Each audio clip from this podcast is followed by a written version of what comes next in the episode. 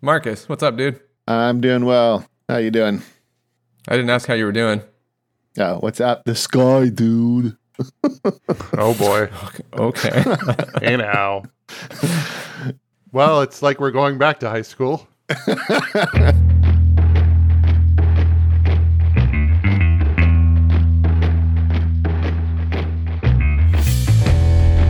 Hi, everybody. We'd love to get your feedback. You can post a review wherever you found this podcast. Find us on Twitter at RealDMC or send us a message at feedback at RealDMC.com. If you send us some feedback, we may include it in our listener feedback section and you'll hear it on the show. Thank you for listening, and now on to the episode. hey, everybody, welcome to the Real DMC podcast. DMC stands for Dave, Marcus, and Colin. I guess we can start by saying Happy St. Colin's Day, also St. Patrick's Day. Colin, you just recently had a birthday. Did you have a good Happy birthday? birthday, Colin. Uh, thank you. Thank you. Yes, I had a good birthday. I actually went out to dinner for a real nighttime dinner in a restaurant without Nice. masks uh, for as long as I wanted to stay there, and it was great. What'd you Nice. have? I had a lot of things. had filet with foie gras and truffles. That was that was the entree. Do you want? I sent pictures. You, I would say you went for it. I just- Congratulations. oh yeah, yeah, yeah. Did you get any new fresh wine? No more 1966. Let's splurge. Bring us some fresh wine. The freshest you've got. This year's. No more of this old stuff. no, I had old wine. I had a nice Bordeaux with my with my fillet. Listener feedback. So, from our listener feedback section, we have a question from Tom who asks I like your pick format, but it seems like you guys always want to talk about older movies. Do you have your picks planned out in advance, or do they change as you go? Colin? They're constantly changing. Yeah. Do, do you have a list? Do you have an idea of like what you want to do next right now, or is it actually does it does it change every time? Well, I, I have an ongoing list of movies that I'd like to do, but I, I feel like I, I want to do them in the moment. And so when the time comes, I no longer want to do them. I don't plan that far ahead for the for my movie picks. Marcus? Yeah, I'm similar. I have a list about 30 movies or so that I might choose from, but then when it comes time to pick, I usually not picking off that list. I grab another one. Like, for example, I just read an article this morning. I immediately thought of an, a movie. I watched a clip from it. I was like, yeah, we got to do this movie. And I won't tell you what it is because we might end up doing it. Well, now now there's a hell of a build up for it. So I'll just say hope it's this. a good movie. We recently did one of the director's movies on a recent podcast. You know, they'll narrow it right down. all right What a mystery. My process is that uh, I think I might want to pick a movie at the start of our podcast when we're talking, and then I change it right at the end. So Really, it's a very fluid activity inside my head for the most part. Yes. that's exactly how I choose my menu options when we're going out to dinner. Like, yeah. I, literally, I like, I change it right at the last minute. You're like, Yeah. I'm going to get the chicken. I'm going to get the chicken. I'm chicken. What would you like, Colin? Give me the steak. Pretty much. Today's film. So today we're here to discuss the greatest John Cusack film of all time, directed by George Armitage from 1997. Let's talk about Grosse Pointe Blank. I want to read you something. I'm working, Marcella. Dear Points High alumni, can you believe it's been 10 years since you left Grosse Pointe? Don't tease me. You know what I do for a living. I just honestly don't know what I have in common with those people anymore. And what am I going to say? Killed the president of Paraguay with a fork. How have you been? Go see some old friends. Have some punch. Visit with what's her name. Debbie, Don't kill anybody for a few days. See what it feels like. I'll give it a shot. No, no, don't give it a shot. Don't shoot anything. I, uh, I'm a pet psychiatrist. I sell couch insurance. I lead a weekend men's group. We specialize in ritual killings. Hi, I'm Martin. You remember me? Oh, I know who you are. What I miss? What, since you stood me up on prom night and vanished without a word? Debbie. It's not easy for me. I always control my emotions. I just need time to change.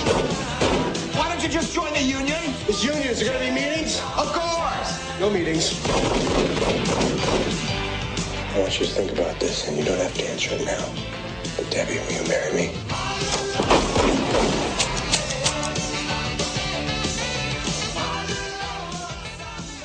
Is it the best? Wow. Is it the, best? that's a bold statement, my man? That's a bold statement.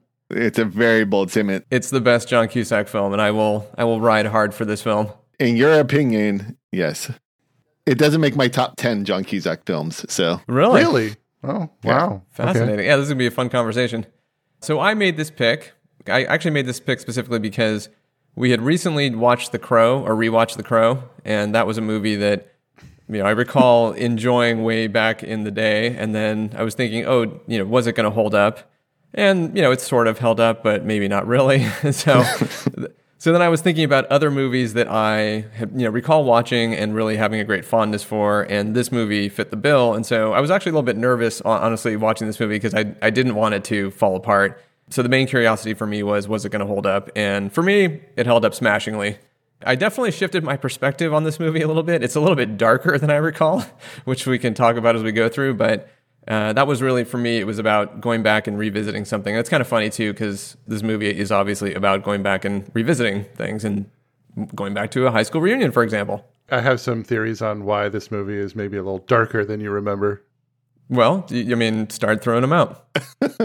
Because when the world is currently, or ha- at least has been, uh, run by psychopaths, the Yes. the thought of a a funny psychopathic lead character is not as funny as it once was. I could see that. Peter Travers in Rolling Stone, one of the things he said about Cusack is he said, Cusack isn't afraid to play a monster. Does he make Martin likable? Sure, most monsters are. That's how they stay in business. I think that's a very interesting and insightful thought in terms of what the character is, because Martin Blank is a fascinating character for me, and, and I'll straight up say, yes, I love this movie, and I will probably like it a lot more than you guys, but that's okay. I like the movie, I was I was not a fan. And I'm I'm in between, but I, I'm I lean more towards you, Dave. I really like this movie a lot.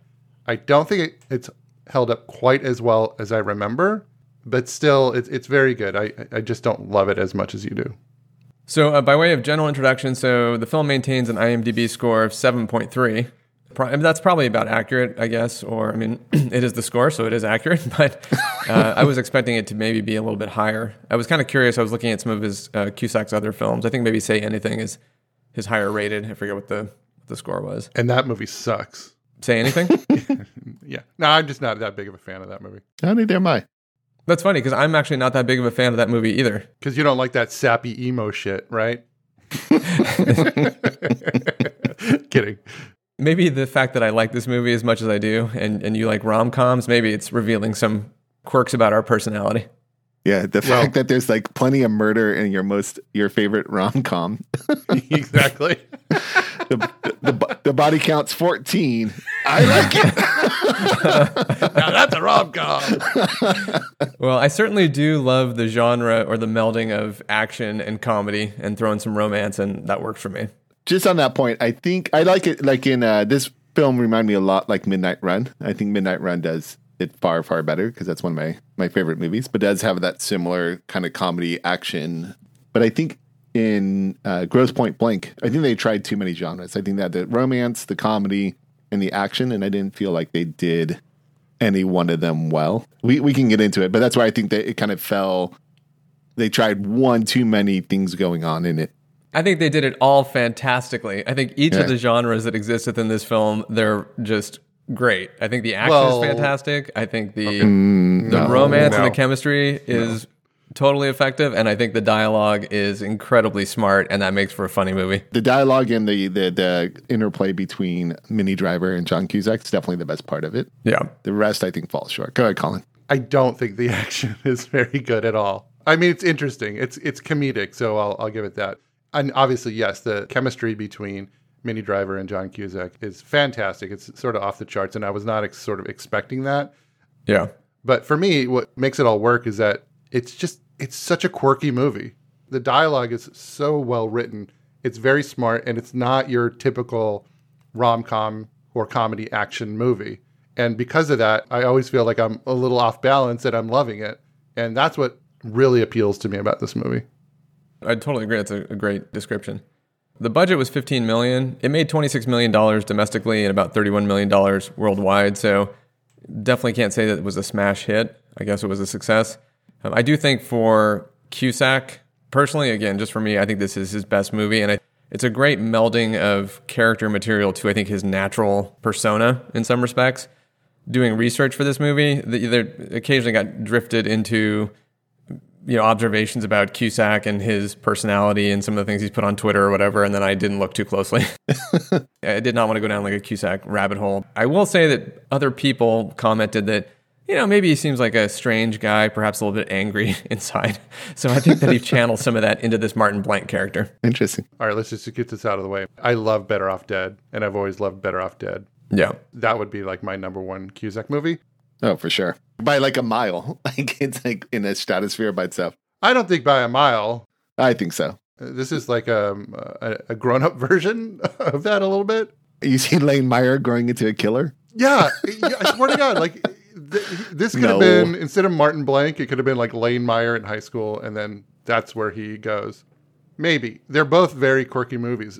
Uh, John Cusack, for a long time, he just did not want to talk about that movie when fans would come up to him, he would just give them a cold shoulder. He walked out of the premiere like while it was happening, but better off dead. Feel like he's a he thinks of himself as a very serious actor who doesn't maybe appreciate all the love and support that fans have for those zany Savage Steve Holland characters that he did in his early career. And you see it because there's a pivot point where he starts doing a lot of more like serious roles. I think he's ultimately resigned himself and, and has become more open to the fandom from that movie. Yeah. But I think earlier in his career, yeah, he, there was a lot of like anger there. He just disavowed that movie. Yeah. It's one of the things about art. You can put it out in the world and how you think of it is totally different than how people respond to it. Yeah. Yeah, respond to it. It's kind of not up to him to decide what we like best. and I think Lane Meyers is, for me, head and shoulders above everything else. By the way, just a quick side note on that one. Early on, as we were doing the podcast, I was doing a series of movie reviews with my daughter where I showed her a movie that I enjoyed for the first time and then captured her reaction. Better Off Dead was one of those films. So we do have a podcast where it's called uh, Lockdown Cinema, Better Off Dead. Definitely the most bizarre movie I've ever seen. Like, and uh, you can see that my daughter was amused but slightly confused as to why I love the movie. So it's, it's a fun conversation. Go back and check it out. Dad, you're a weirdo. So for me, I have uh, the top three would be Better Off Dead, Serendipity, uh, who also starred with Jeremy Piven, his high school friend, and High Fidelity would be the top three for me. And then it's kind of a mix of One Crazy Summer, The Sure Thing, a couple others in there. I don't like saying anything that much. Grosse Pointe Blank for me ranked below most of all his early stuff. Yeah, I would go this movie at the top. The next one would probably be The Sure Thing because I really love that movie. Yeah. I, I, think he's fantastic in that movie as well, and I think that's another example of where he has really great chemistry with the female lead in that movie. Um, Daphne was I always I always say her name wrong. Colin, what is it? Zuniga. Zuniga, thank you. I always I always want to say Zuinga, which I believe I did on a previous podcast. Zuinga. Yes. Hey, Zuinga. And then the third one will be Better Off Dead. Those are the top three Cusack films for me.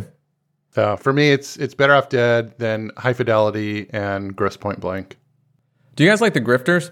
I have it on my list. I haven't seen it in a long like that. Eight Men Out being John Malkovich. I remember all of those being good movies, but I haven't seen any of those in a while. I would say the Eight Men Out is a fantastic movie, but I don't think of that as a John Cusack movie. It's a big ensemble cast. And I, I did watch The Grifters recently.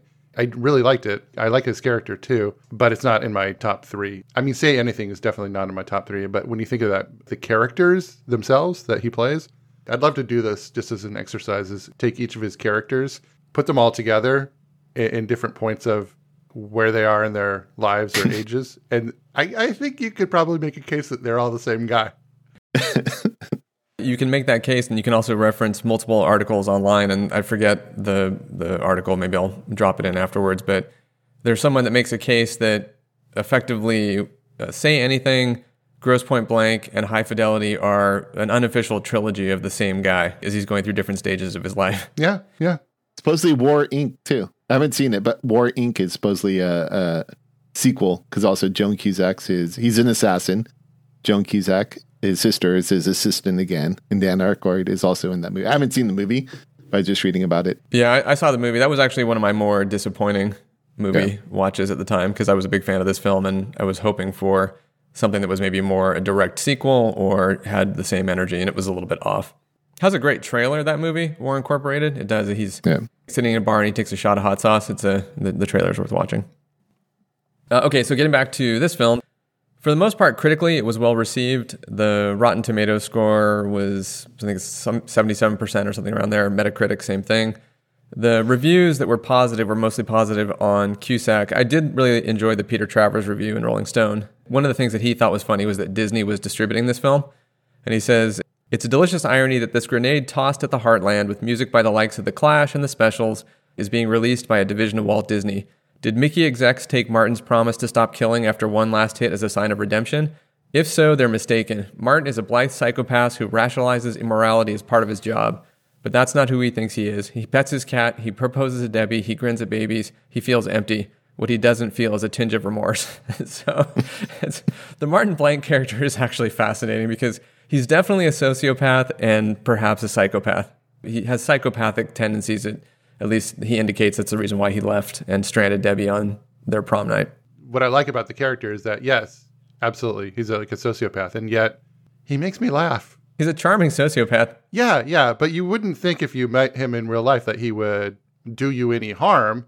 He just has no qualms about killing people for a living. Yes, that's why the character's so interesting. Yeah. I mean, I was always a big fan of this film. Do you remember when you first saw it? Do you remember what you thought about it early on? I don't really remember the first time I've seen it. I've probably only seen it a couple of times. This might only be the, the third time I've seen it. So I'm not really sure why it's so highly regarded. I, I kind of get it, but I also don't. Maybe because it's a great fucking movie. I don't know. It's, um, yeah. Go ahead, Colin. it came out in the late 90s, and I was very much into like an independent movie phase. And I, I seem to recall that when it came out, I was just like, yeah, okay, John Cusack, Minnie Driver, and I'm, you know, like, I'm just not interested. You elitist fuckwad. Exactly. Oh wow, because it seems more of an independent film now. Like it definitely doesn't. Seem... Well, yeah, yeah, but these are just assumptions that I made, and so Oh, okay. I didn't watch it for a, a few years, and I, I believe I saw it with Emily on DVD in the early aughts, and I was just like blown away because it was so not what I, what I was expecting. It was so much better. Yeah, instantly liked it, and we we both did. One of those movies where you're like, oh man, I am really digging this. It is really good.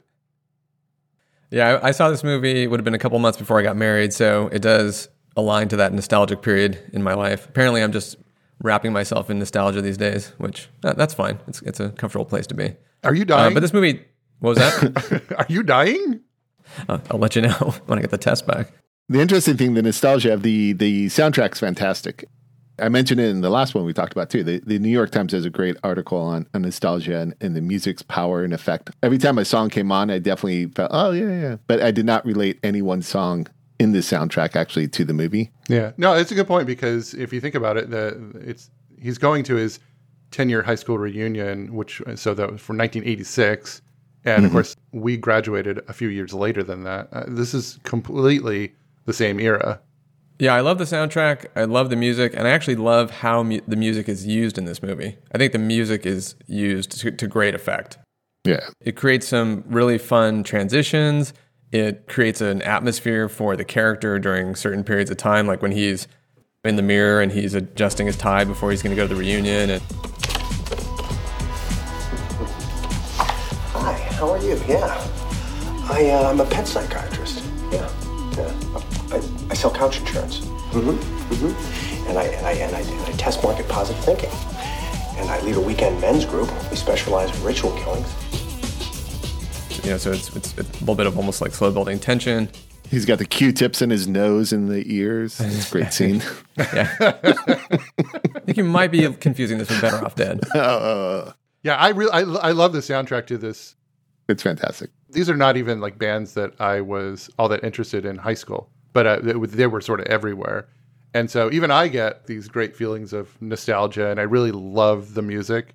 Just great. You want the all white snake, Ratt, and poison uh, soundtrack for your No. high school?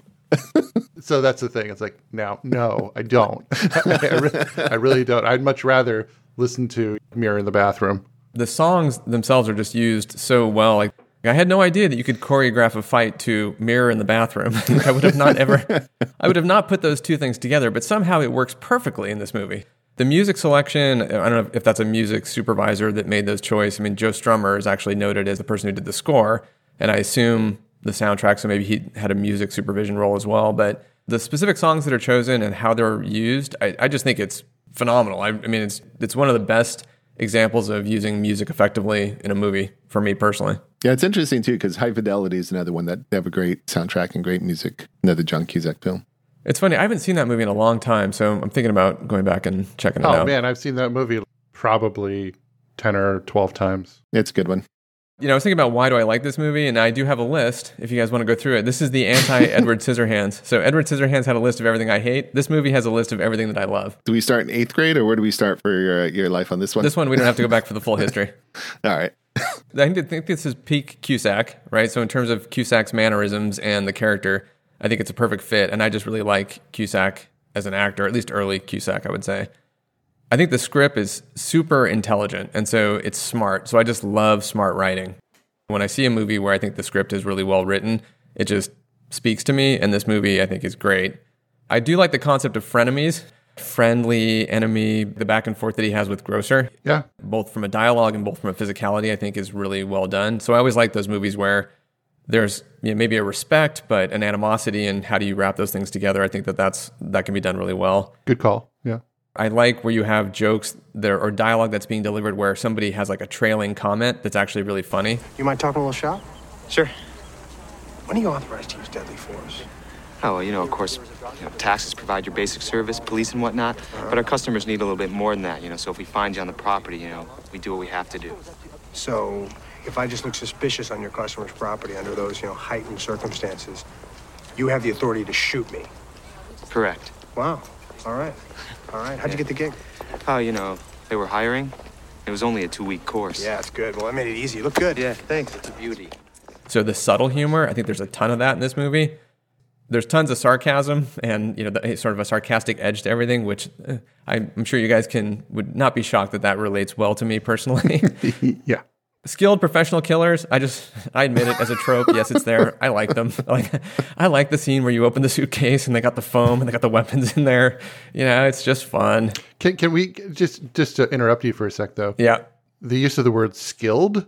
Um, Yes. I I think we were going to have to talk about that later. i think they go to great lengths to identify him as being very skilled at his profession He fucks up the Miami job. Come on. I'm, I'm curious colin you think he's not I think the one-on-one battles with other uh, hired killers are just really really bad. Does he know how to fire a gun? Does anyone in this movie know how to fire a gun? If you Yeah, want to try I to d- kill someone, are you going to use two guns, one in each hand, and just fire wildly? That's what I'm talking about. yeah well that, that that's fair i guess But it's it's a comedy, so who cares? That's what I'm saying. Like as an action movie, this isn't Mission Impossible or, or like a, a great spy assassin movie. Right. Not at all. No, no, no. It's fine. It doesn't take away from the movie at all. No, Yeah. it it doesn't. subtle physical comedy watching the physical interactions between again grocer and martin blank how they're moving back and forth against each other i think is pretty great the chemistry between debbie and martin blank in this movie the and, and their physicality of how they move back and forth with each other i think is really well done i just think that that works i actually think that the fight in this movie the, the fight choreography is quite well done and that's actually his kickboxing instructor who plays the uh, other assassin so that was his kickboxing instructor, apparently, that he was working with when he made Say Anything. Oh, Uh, by the way, side note on that one, Danny Trejo said that when he was working with Cusack on Con Air, he said of everybody on the set, the one person that spooked him the most was John Cusack. not what I would expect. and there were like, you know, ex cons and stuff in that movie. And, and he, he said he was watching Cusack work with this guy and, and kick a bag. He said Cusack could easily break my ribs if he kicked me. And then last two things I would say, we already talked about the music, but I just think that the music in this movie is just really well done. And I do love kind of callbacks and running jokes, which there are a lot of those things in this movie, right? So there's the stuff about the dog. There's he gets the pen from Ken, which he then uses to kill the guy, and then he later is like, "Hey, thanks for the pen." I love that kind of humor through a movie. So just basically, this movie works for me. I, I agree with everything that you just said. I don't disagree with any anything specific, but I don't think it came together. One of the reviews I read was David Ansen from Newsweek. And he said the the movie doesn't completely add up. The parts are greater than the whole, but he still enjoyed it and said it's alive and kicking. But I felt the same thing. I, I felt like a lot of the scenes were really good, but as an overall movie, it just didn't really fit together all that well for me. Uh, was there anything specific in the movie that you just didn't like? It's nothing I didn't like. It just didn't feel, oh, wow, this is great. They're like, oh, yeah, it's kind of smart dialogue, but I never felt really drawn into it at any point. The two NSA guys trailing him just seemed kind of goofy. and like It was kind of goofy. I, I didn't like Aykroyd as the, the grocer all that much. The whole thing just didn't fit tight. I'll say that I think I feel where you're coming from because on this recent rewatch, it sort of lacked some of the shininess that I think it had in my memory. The two NSA guys, Hank Azaria and I forget the, the actor's name, the other actor. I, I didn't think they had good chemistry. I, I don't know. Dave, what do you think about that particular storyline? I think there's two things that don't work in this movie, and one is the NSA agents. I I don't need them in here, and I also think that they complicate the plot. They're there basically because Grocer calls them, and then at the end shootout, he and Cusack shoot the two NSA agents. It doesn't make any sense, right? And I also think that some of the actions of the NSA agents during the film itself. So when Hank Azaria calls into the radio station, if they're supposed to be clandestine, that's obviously like a really bonehead maneuver. So if you were going to make one change to this movie, I would pull the NSA agents out. I just I think it's a useless subplot. Yeah, I mean, th- they're there to kill him, legit to kill Martin legitimately, and, and when he attempts to kill the um, the witness. So I understand why they're there. I Just Right. I, it's just nothing that from that point on really works with those two characters. Also, that's not the NSA's job anyway. What are they doing? Well, first of all, that's not, that's not actually their job. I mean, they're just being paid to do I that. know, but I'm just saying, like, why would they even be there to like? I don't- Good good question. it should be the um, The CIA or or something like that. As far as the NSA agent's part not making sense, um, you know, take it with a grain of salt. The guy who wrote this um, wrote it 10 years after high school while he was working at Big Lots. So there's that. and as a substitute teacher apparently and uh, and he got his high school reunion invitation and decided that he was not going to go so he did not go to his reunion but that's what sparked the actual creation of the script i think that's kind of So fun funny. So th- this is actually going to be one of my questions. Did you go to your high school reunion? no. uh, i've been to my 10th and i think we had a 21st uh, i did not i did not attend my fifth year purposefully Five years too soon. five years, you're just going to be all that same old weird energy is going to be there. I had a great time at my 10 year reunion, though. That was kind of fun. And then the last one we went to was also a lot of fun. And it was just interesting because you end up talking to people that you didn't even really talk to that much in high school. So m- by the 20th year reunion, most of whatever the dynamics were uh, had had evaporated. I, I did not go to mine. As I say, I didn't get any of my proms or any of my dances. I did very little. I was very little connected with my school. I did not go to my reunion either. It would have been more appropriate for me to attend Dave's uh, reunion than uh, than my own. Marcus used to show up on our campus once in a while randomly. Yeah, I knew I knew a lot more. I hung out with more from the public school than my private school. Talking about the guy who wrote this, uh, his name's Tom Jankiewicz, I think it is. Yeah. The, the catalyst was getting his invitation to his high school reunion. Now, there's four people who are listed as writing the screenplay. It's him, so I think he actually like probably wrote the screenplay, and then a couple other people probably added to it over time. So there was D.V. DeVicentis, uh, Steve Pink, and John Cusack. I found this really kind of interesting because if you just look at those people in the terms of the career of John Cusack, D.V. DeVicentis and Steve Pink wrote High Fidelity, which stars John Cusack, and then Steve Pink directed Hot Tub Time Machine, also starring uh, John Cusack. By the way, that's a movie that I think is really, really good. It was not on my list for John Cusack movies, but it, it's it's a lot of fun. I don't know if you guys you've probably seen it. Oh, yeah, definitely. I have not. No, you've not seen it. Oh, No. it's really it's really good. You should. It's it's it's a lot of fun. The hook on that one is a great is a great hook, actually. It looked kind of goofy when it came out. I'm like, oh, I've heard people talk well about it, but I just never got around to it yet. Well, I'll tell you, it's sort of like this movie, except rather than going to your 10 year high school reunion, you actually go back in time 10 years to when you graduated from high school. It's fun. You should definitely check it out. So, and then Steve Pink, he plays a character in this movie. yeah, he's Terry, the security dude. Yeah. Which is I, I find that to be a really fun scene. It's it's just Yeah. again like the Uh, quirkiness. it's funny.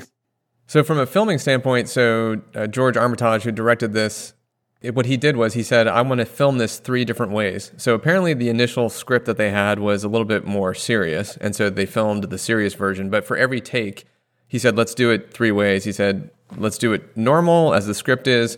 Let's do something mid range where it's a little bit more quirky. And then he would say, just improv it. There must be just tons of deleted footage available for this in terms of alternate takes, which would be fun to see, although it's never really surfaced anywhere. I don't think there would be. I think they would just be like ended up on the cutting room floor. Yeah, well, I'm just curious to know what the, when the final version is, what you see on the screen. How much of it is the improv stuff versus how much of it is filmed as intended based on the script? I Well, I think know. if you if you asked George Armitage, it would be like it was mostly that that third take. you would not want this movie to veer anywhere towards being more serious or even more darker because it would. Uh, I think it would not work. Here, here's how I would do it if I was directing the movie. I'd say like, okay, we're gonna do my take, and then we're gonna do a Spielberg take, and then we're gonna do a Scorsese take. you would literally get three different movies. Yeah. And then we're going to do a Kubrick take, which uh, it's going to take 27 days to set up the, the one shot where, uh, you know, it's, it's that he films the interaction with his old teacher from 57 different angles. And uh, They wanted to initially film it at the uh, Grosse Pointe uh, High School. They tried to get permission from the school board, and they said no. They didn't think it was appropriate to show someone graduating from Grosse Pointe school system to become a hitman. yeah, so so odd. there was an urban legend that was attached to this film for a long time that somebody did leave Grosse Pointe High and became an actual hitman. That was an urban legend that circulated. kind of ridiculous. And now, when I saw the movie, I, that it actually took place in Grosse Pointe, Michigan. Clearly, they have establishing shots, you know, driving along Lakeshore Drive to Grosse Pointe, but uh, no, it's it's all L.A. I realize that watching this now because when he goes to the high school and he talks to his old teacher, I love that scene. I've seen that high school now, like in a million other things. Uh, uh, it's it's in Los Feliz. It's John Marshall High School, the downtown Grosse Pointe area. That's actually downtown Monrovia in Southern California. Yeah. I think when I went to visit Detroit with Emily to go visit her family, I was immediately thinking, "Oh, let's go hit downtown Grosse Pointe, but it would have looked very different. Gotta love Hollywood. What is your favorite song from this movie? And it could be, it's either your favorite song from the movie or or what song makes you think of this movie the most. I like a ton of the music in it, but I don't think any of the songs actually make me think of the movie. Like White Lines, Grandmaster Flash doesn't make me think of this one. It's a great song, love it, but reminds me of Andy for whatever reason. Blister in the Sun is definitely driving around San Jose in the back of a Bronco, like screaming that Right. song at the top of our lungs with like with the girls and stuff. a lot of it's so much high school and just brings me back to those memories and not this movie in particular. But I, I love the music in it completely. Dave? Probably the song that I think about the most in terms of the association with this film would be the the Tones on Tail Go song because for you know for whatever reason maybe I didn't listen to that one as much as the other songs. I, I'm right where Marcus is, which is most of the songs in this film are ones that I'm very familiar with and enjoy. I mean, I love all the music, but it's also something that was well established in our psyche before we actually watched this movie. The the song that I think is used the best is actually the under pressure moment where he's looking at the baby. I think that's actually just a kind of a magical moment, and I, I think that the idea, you know, under pressure and what he's experiencing, and he's having that what is I forget what it's called, like the shakabuku moment or whatever it is, where he's getting kicked upside the head. Uh, I'll talk about that during the walkthrough. Okay. So there is a certain association with Under Pressure to that song, but that's another song that, you know, being a, a big Bowie fan, I was already a fan of. How about you? I really like Blister in the Sun, and uh, maybe because it plays across the, the end credits. Those songs, I remember them from high school, not as deeply as nostalgic as you guys. Yeah, that would probably be the one what, that I might make me think about this movie. But I do really love Mirror in the bathroom during the fight scene. Truthfully, when I do think of Mirror in the Bathroom, that fight scene will pop into my head if I hear that song. Yeah. so that's one of those associations. Director's Corner. Uh, I've got so much to say here. I was going to say, honestly, not much to say about George Armitage. I am more curious about his career after doing the research and the fact that he only made, he only directed seven films. It started in 1971 with Private Duty Nurses, which I think was maybe part of a Roger Corman production. He might have come out of the Roger Corman, you know, wing, which is kind of interesting because, you know, Roger Corman gave his start to James Cameron. so James Cameron, um, why am I blanking on fucking Opie's name? What's his name? Ron Howard. Thank you, Ron Howard. Uh, so lots of directors actually have come up through the George Corman School of Production and Direction. The George Corman School. Sorry, Roger Corman. the only one movie of his that stood out to me is a movie called Vigilante Force, starring Kris Kristofferson. Did you uh, not see Miami Blues? That was the only one I really recognized. Vigilante Force. I just love the tagline from the poster. They called it God's Country until all hell broke loose. That's a pretty great good, tagline. Good, good, stuff.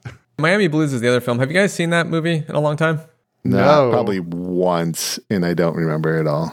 Yeah, I was thinking about maybe picking that movie because I remember that movie being very interesting, but I, it's it's been so long since I've seen it. Ditto. It's been so long since I've seen since I've seen it, and I remember really being excited to see it, but I feel like I was sort of disappointed by it. Such great people: Alec Baldwin, Fred Ward, Jennifer, um, Jennifer, Jennifer, Jason Leigh, Jason Leigh, Jason Leigh. All I had in my head was Love Hewitt. Wow, very different. um, yeah, but I, I feel like I was disappointed. And that, that's why I've never seen it again. But maybe I'm wrong. I doubt it. Maybe you should pick it. well, I'm just wondering about going back and seeing the Alec Baldwin character and the comparisons to Martin Blank. That that's actually what I'm sort of interested in because both characters definitely have a psychopathic or at least certainly a sociopathic edge. Because I remember Alec Baldwin breaks the guy's finger in the airport, or whatever. The guy goes into shock. You remember that? Barely. It was 30 years ago. Yeah. So, anyways, I think we can all say uh, not much to say about George Armitage, uh, but I did really enjoy this movie. So, shout out to George. Thanks, buddy. Casting call. We've already talked a lot about him, but uh, John Cusack as Martin Blank. Again, this is one of my all-time favorite performances from an actor, and this is the example for me of I think an actor being melded with the material perfectly. So it just works for me this is where I think you know with John Cusack's name as one of the writers of this movie, he, he probably rewrote lines and did improv, and that's why he's listed. This is sort of like quintessential Cusack, and I think that he's probably brought a lot of that to the actual dialogue because he does it so well, right? It's sort of like in his wheelhouse, and this is Cusack, and which is probably why you love it so much because it's it is top or or as you said, it's peak Cusack. He has a lot of consistent themes that he brings to his characters. A lot of times they're very smart. There's an edge, the quirky outsider piece of it. So there's a lot of his characters. There's Venn diagrams that overlap in terms of the core elements of their personality, and and this is, I think, a good way that or a good example of bringing together all those elements in something that's very successful. Now, thinking back to it, I would say Lloyd Dobler is Martin Blank in high school. His rejection by whatever uh, Ione Skye led him. That's why he snapped. Led led him to become a professional killer. Well, one thing about that scene, apparently Cusack was arguing for I forget what the song was that he wanted to hold up on the boombox, but it was not the Peter Gabriel song, and it was something more aggressive. The director of the film said, "Dude, you can't play that song because you're going to come across as a stalker." Good call. John Cusack has the iconic film moment of standing there holding the boombox. Yeah, for sure. So, a Minnie Driver in this movie is fantastic. The chemistry between Minnie Driver and John Cusack in this movie is just off the charts. I mean, it's just fantastic. It's they're just crackling the moment the very first time he steps into the the DJ booth with her. And she is tons of fun and she's pretty manic in this film as well. She's going all over the place on this emotional roller coaster after seeing him and doubting him and being angry but potentially still being in love with him and I just think that she carries it all off perfectly. I, I love this performance from Minnie Driver. What you said, totally. Yeah, you, you sort of nailed it. She's almost like the perfect foil to John Cusack. Their sparring is just so much fun to watch, and yet she wants to just like be with him, jump him. yeah, and yet she she does it because she'd rather fuck with him first. They seem yeah. like they were smoking hot in high school, and a day has not passed. Right? They, it's just yeah. like, wow. I didn't remember it being that good, the chemistry. For me, she's the MVP of the movie for sure. She really sells that role of like being angry with them, being upset, but still like wanting him, is confused by it all. And like she does a really great job with her whole role and, and that interaction's fantastic. I agree with you, Marcus, because I'm not a huge Minnie Driver fan, but man, I, I just couldn't take my eyes off her on the screen. She was so good in this movie. Yeah. Back and forth, the sparring is a good way to put it because she wants to kiss him, but she's not going to let him kiss her, Yeah. and, all- and all of it just and, and it's all going so fast. Just it's so much fun. I love the chemistry between these two. Right now they're they're in the high school. They're oh they're going to get it on. And what does she do? She slaps him. And she's like, Yeah. yeah, how to get that out of the way? Yeah. it's just like so good.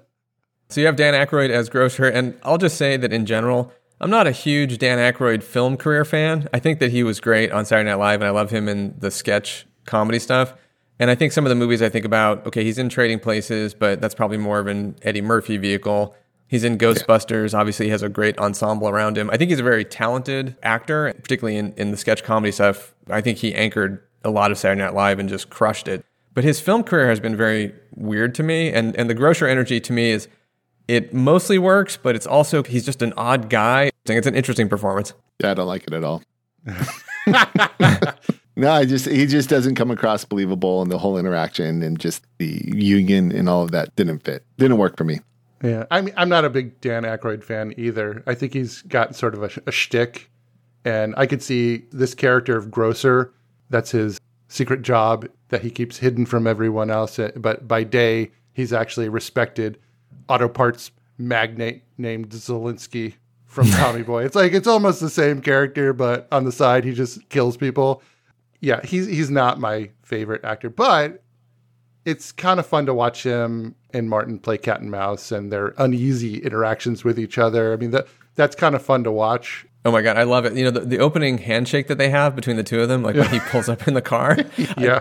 I, I could watch that scene over and over again and just, it, it makes me smile every single time because kind of the gleam in Cusack's eyes when even like how Grocer pulls up and he throws the phone into the car and then they step forward and they have this mutual respect, but of course they're afraid of each other. I just, I love that interaction. So I think the chemistry between the two of them is really good. Otherwise, Aykroyd for me is just sort of uh, okay, I guess is how I would think about it. Right. I feel like you could have put somebody else in there and it might have been better. It's still Yeah. good, but certainly the the chemistry that he has, Cusack has with Minnie Driver is just like off the charts. You needed Marvin from uh, Midnight Run. That uh, well, yeah, that could have been interesting. Uh, But I also think, from a chemistry standpoint, the chemistry that he has with his sister is actually fantastic. So, Oh God, with Joan Cusack. Oh, she's horrible. She's no, she is horrible. What? Oh, I did not like her at all. I like it. What are you talking about, man? Dude, what are you talking about? She was so annoying. I just did not like her at all in this whole movie. I didn't like it. Not oh, a fan. I think it's great. I love Yeah. it. Gone. Yeah, no, I'm I'm with you. I love it. I, I think Joan Yeah. Cusack's great. I I think it, just the whole idea that they're actually brother and sister in real life. They have a close relationship in this movie as well. No, I love it. I, I that's a bad take, Marcus. Bad take. That is a bad take, Marcus. Sorry. I just didn't. Uh, di- it didn't sell for me. Then next up, Alan Arkin as Dr. Oatman. He's my acting MVP number one for this movie. And you know what I realized between this and Edward Scissorhands? I'm apparently a huge Alan Arkin fan, and I, I guess I'm just coming to that realization now because his performance as beleaguered Dr. Oatman and, and scared Dr. Oatman is fucking fantastic. He cracks me up. I love his scene. He does a good job with it. he is good. He, he's quite good in this role. I want to give him I'm MVP. not, I'm not a huge Alan Arkin fan, but over the last 30 years of his career, I've appreciated him a lot more. So the NSA agents, we've talked about this, but Hank Azaria and K. Todd Freeman. So those are the two NSA agents. For whatever reason, I guess I'm not a big Hank Azaria fan. what? Come on. Six-time Emmy Award winner Hank Azaria, Chief Wiggum, Moe. Come on. His voice work is fine, but it's, it's not so much even necessarily him. I just think that the two of them, they're the characters that take this movie briefly off course for a minute. I totally agree. Yeah, like, I don't love it. I agree with you on that. I like Hank. His role in this is not great, but it's not his fault. Jeremy Piven as Paul, and apparently Jeremy Piven and John Cusack were actual high school friends. Yeah, Yeah. yeah, they've been friends for a long time. They grew up in the same town, Evanston, Illinois, and Piven's parents ran a uh, a theater workshop there, which uh, they both went to. I think a lot of the Cusacks went to. Yeah. They worked together in Serendipity. They seem very natural together. They've been in a lot of movies together, been close friends since high school. They went to high school together. I think they might Yeah. have been like a year apart. If you do some searches on Jeremy Piven in high school, you can see him on the football team with a huge amount of hair. Um, Really? He- he loses it quickly. he does. He does. when I was doing research on this and I was looking at you know Jeremy Piven and in relation to this movie, There's all these articles that, that are about tracking his hairline between this and Entourage. There's some obsession there. It's a big point of focus for whatever reason. 10 year reunion, that poor hairline. And I looked up, yeah, he's the right age. He was 27, 28 when this movie was filmed. I had the same thought. And it wasn't necessarily just because of Jeremy Piven. This is really their 10 year reunion. So they're probably like 28 years old. They, Yeah. Everyone in the movie seems a lot more advanced for 28. Yeah, all their ages are like tracked to it. Even Minnie Driver, they're all the same. They are, right the actors are, but they just seem older for some strange reason. And then when Terry came in, the uh, the other scene, the security guard, Yeah. he comes in. I'm like, oh my god, his hair is even worse. Right. Now, I didn't look up Steve Pink's age, but um, Uh, maybe I'm just blind to it or I'm unaware, but is there some sort of Jeremy Piven broader Yes. hair concern out there? Like, what's the I, deal? I think Like- he had a uh, toupee and stuff, and so he tried to cover it up in different movies. And yeah, he was definitely not leaning into his baldness. yeah, I think he was sensitive to it. there was a, a mystifying amount of energy on that particular topic when I was doing reading about this movie for whatever reason. Yeah, my notes: Jeremy Piven, Paul. It's been a rough ten years for Paul's hairline. Uh, yes. Sometimes I, I really like Jeremy Piven and sometimes I don't. It, it really depends on the material. I fucking love him. I love Jeremy Piven in this movie. Yeah. I think he's he's Yeah. got the right energy, and I think it's probably because he's got a lot of good chemistry with John Cusack. And I don't know. I think they would be a totally fun hang as long as you don't ask Cusack about his early movies. You like Entourage though too, right? You like Ari Gold. He's Yeah, but. Ari's an- yeah. he's an asshole, but He's like he's asshole, fantastic. but- but he's Yeah. still You don't want to be his friend, but like he's no, I don't want to be his friend. I want him to pay for dinner, but I don't want to be his friend. Yeah, yeah. Yeah, I do think the scene of the two of them in the car when they're driving around, that's that's great chemistry too. It feels oh supernatural. good. Wow. Ten years, man. Ten, ten years. Ten years. Ten. Ten years. Ten years. I freaked out. I joined the army. I work for the government. I went into business with myself. I'm a professional killer. That's what I did. Okay, well, can I join up? Yes. Come on. well, well, how's your mom, man? Is she still? Is Or you totally buy the relationship, which makes sense because they were real friends in in their high school days. Yeah. Uh, and the last person I just wanted to point out is that uh, there's a guy, his name's Duffy Taylor, who plays Ultimart Carl. Yes. That's my second acting MVP because when Cusack goes in and the conversation they have at that point, What are you doing here? I'm doing a double shift. What's it look like? How long have you worked here? A couple months. Yeah? Is a manager here? Do you have a supervisor? No, that, How long have they worked here? I'm not telling you. Yeah? Where do you live? I'm not telling you that either. Where's your manager live? Who? I used to. What, what, what are you doing here? What, what are I you- work here. What are you doing here? I work here. And how long have you worked here? Only a couple months. All right, all right. What's done is done. Just forget about the whole thing. You all right, man? Sure. I, I know. fucking love that scene. That is a great scene. Like I don't know the way it's shot too. It's shot long, Yeah. and I don't know like what it was, but somehow like who I've never heard of this guy, the actor, but Yeah. yeah, that conversation it was killing it. It was like how long they worked here. I'm not telling you. it's like asking all these like really weird questions. And this guy, it's almost like they said they didn't give him a script and they said just improv the whole thing. And the great thing is he's feeding off of Cusack's energy. I just love that moment too because he can't process what's happening. So uh, it just works. Great job, Duffy Taylor. It is totally funny scene. Yeah. I would just like to give a shout out to uh, the almost entire Cusack family Yeah. who were in this film. like obviously John and Joan, but then there was Anne Cusack who played the drunk woman at the Hippo Club. Bill Cusack, his older brother, was was a waiter. Her coming in really confused me with her with the uh, Marcella Joan character. You thought it was Joan? Yeah, I'm like, why is she here? Like, what's going on? This is like, did she fly there because she's trying to interrupt this? She's trying to hook him up. She's trying to warn him. Like, it really confused me for a bit. I know exactly what you mean because I, I had been watching like a show several years ago, and Anne Cusack was in it. She had a small part, and I was just like, "Oh my God, it's Joan Cusack!" Wait, a minute, wait, a minute, is that is it Joan Yeah. Cusack? Is it? And then, thus, I learned the existence of Anne Cusack. Yeah. definitely a, a working actor. I'd actually like to see more of Anne Cusack. I think she's great. I think the only people who weren't in this were um, his older sister Susie Cusack, and then their father Dick Cusack. Yep, this is a chock full of Cusacks. It's chock full of Cusacks. it's a family affair. All right, Marcus, you want to hit us with the plot summary? Professional killer Martin Q. Blink returns to Grosse Pointe for one last job in his 10 year high school reunion. Can he navigate the reunion awkwardness, avoid hitmen trying to kill him, and win back his college sweetheart he stood up on prom night 10 years ago? Opening questions. I'll ask one question, which is what genre do you think this movie is? How would you describe this movie from a genre standpoint, in terms of the dominant genre, I guess? I would call it a romantic comedy, but it misses. It's, it's not a great romantic comedy, but uh, that's where I would probably place it. Sorting boxes at the blockbuster. That's what the section I would put it in. I would call it a black romantic action comedy. Yeah, but that's just too many words. They don't have that section at All right. blockbuster.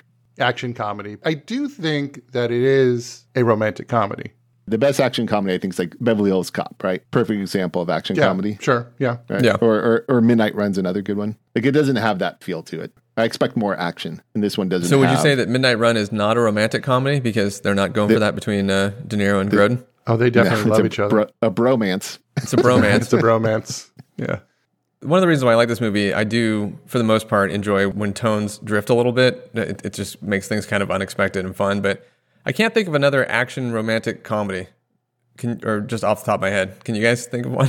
Romancing the Stone. They're more like adventure. Even even like Raiders and some of those, but those aren't. Yeah, Raiders, the romance is a very, very small part of it. Raiders is not a comedy.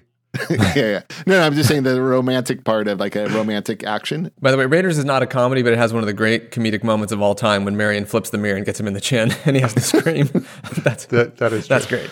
I, I would say like romancing the stone is a possible. Yeah, that, that's a good one.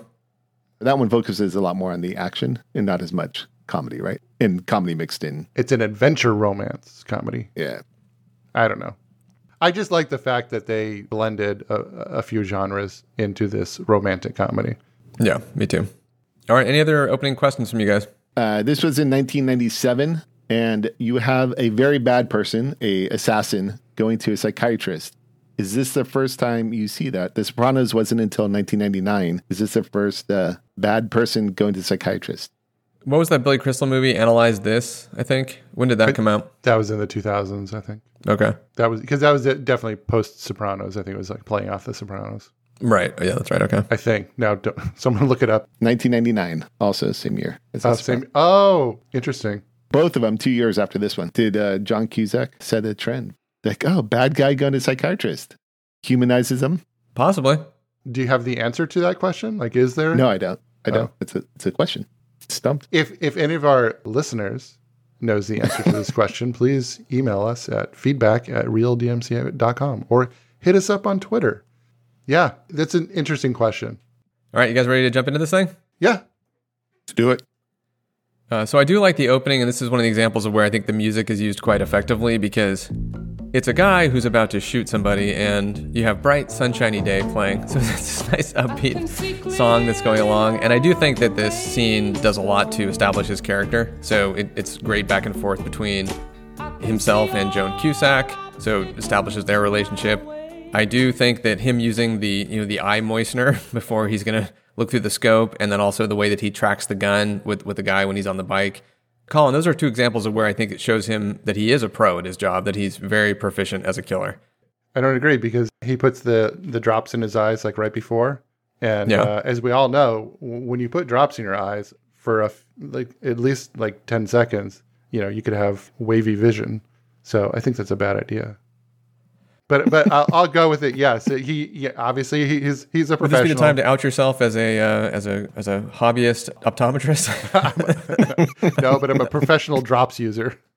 I do think that Joan Cusack's delivery, where she's rattling off the jobs that other people have had while he's a professional killer and he's in the act of killing, and one of them's like, maybe you'll own a cheese shop or something like that. I just think that the contrast is kind of fun. So the idea that it's it's also setting up the early, you know, what are you doing with your life? Oh, I'm a professional killer. The contrast between what he's doing and what other people are getting rattled off on the invitation is pretty fun. Yeah, I, I agree because it's it's almost like well, he's just sort of like multitasking. He's talking to his secretary while he's doing his job and stuff. It's just Right. that what his job is preparing to kill someone.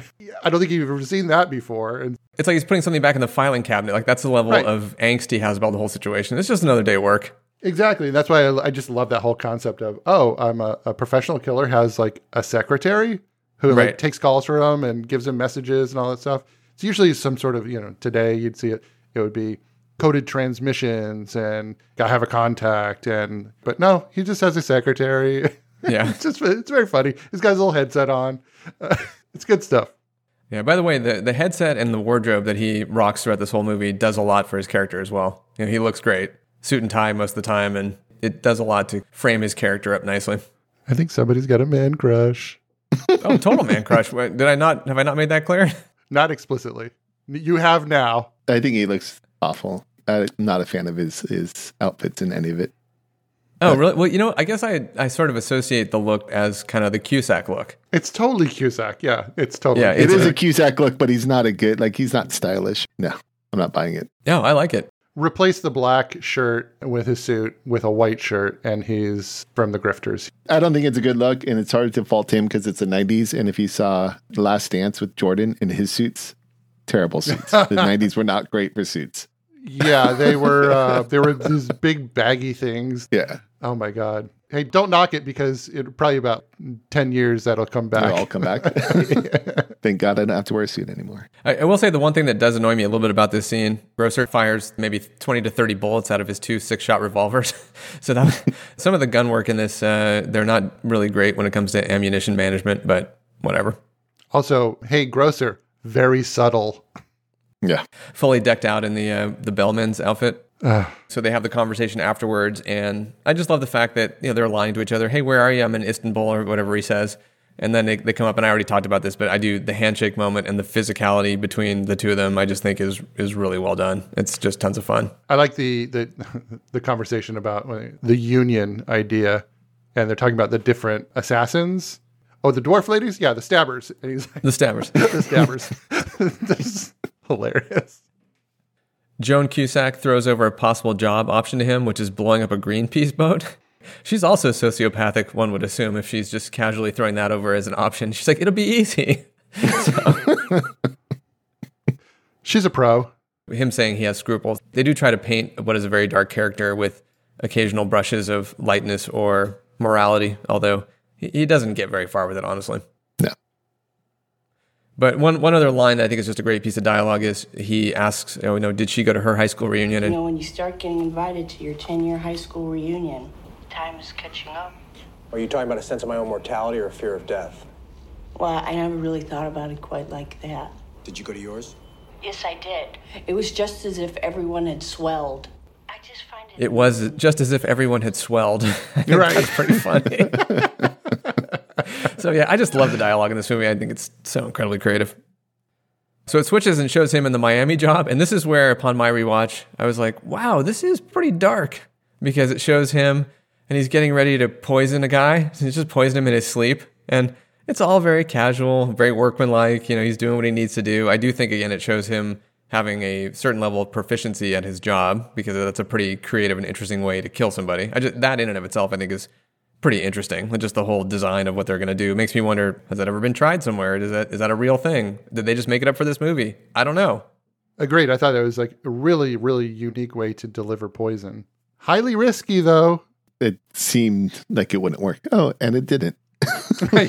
sort of, yeah. But like you said, you, you, oh, you remembered it. This is a, a lot darker than you remember, because I think in your mind you're thinking like, oh, this it's such a great movie. It's very funny. He plays a professional killer, but you're not really thinking about him. It's just like the idea of him being a professional killer rather than him actually killing people. And then Right. when you see him killing people, you're like, oh yeah, okay, yeah, he's definitely a He- professional he's a professional killer. killer. yep, and he has no qualms about doing it. Well, yeah. Well, I think it's an interesting choice because they don't establish the why, why he's there, who this guy is, what did he do. He references at some point that he mostly wants to kill bad people, or when he's talking to the psychiatrist, he says, It's most likely you did something bad to have me show up at your door. But that's not proven necessarily. A- again, that's just, eh, it's, it's a little dark. Well, yeah, but although he does get a very thick dossier on his targets, so hmm, he Yeah. can probably make that judgment for himself. Right. And if you assume that he is not going to blow up the Greenpeace boat, that maybe he's being somewhat selective on his choices. What if Hitler was on the boat? Well, then you got to blow it up, right? So, and then he goes back to the office. Why do you think Joan Cusack is ribbing him so much about going? Is she just doing it for fun? Is she just curious to see what would happen? What's her angle? That's what older sisters do. I think she thinks it'd be funny.